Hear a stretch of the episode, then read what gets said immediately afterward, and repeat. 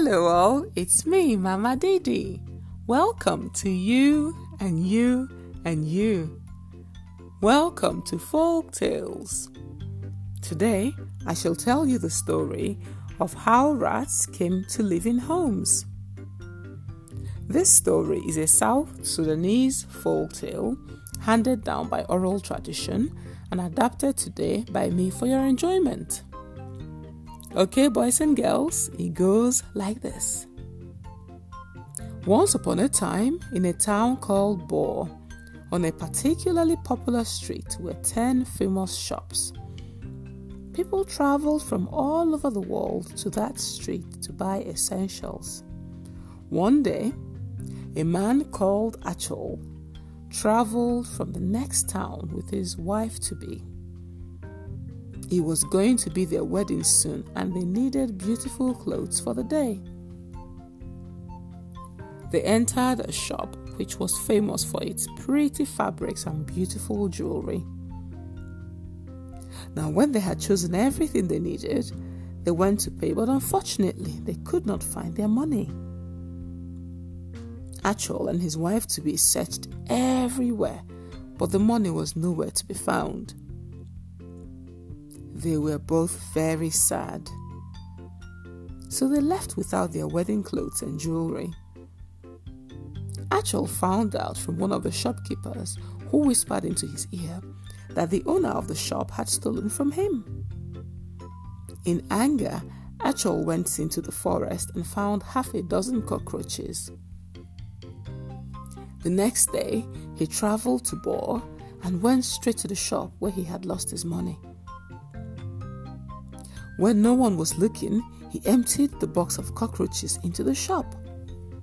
And by the next day, the cockroaches had multiplied, and Abdi, the shopkeeper, could not believe the damage they had done. They were in everything in clothes, in the cupboards, on the carpets. And of course, they began to multiply across the street into the other shops the shopkeepers of Bor decided to consult a wise old woman.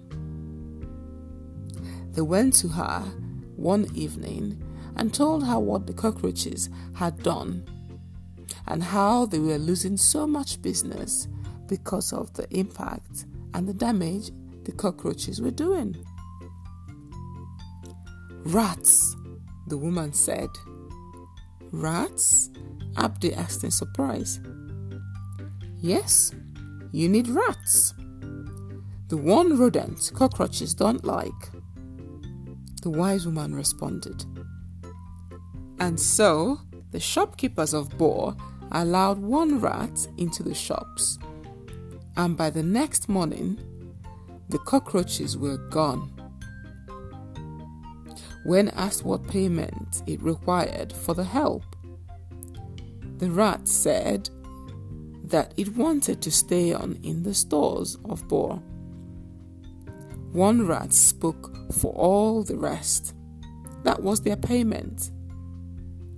And from that day onwards, rats lived with people, not only in shops, but they had begun to spread to homes too. Okay, boys and girls, that's our story. I hope you enjoyed this one. Now, here's a fast fact about rats. Did you know that a group of rats is called mischief? Did you know that rats have very strong teeth that never stop growing? I have enjoyed our story time today. Remember, you can suggest folk tales you'd like me to tell you.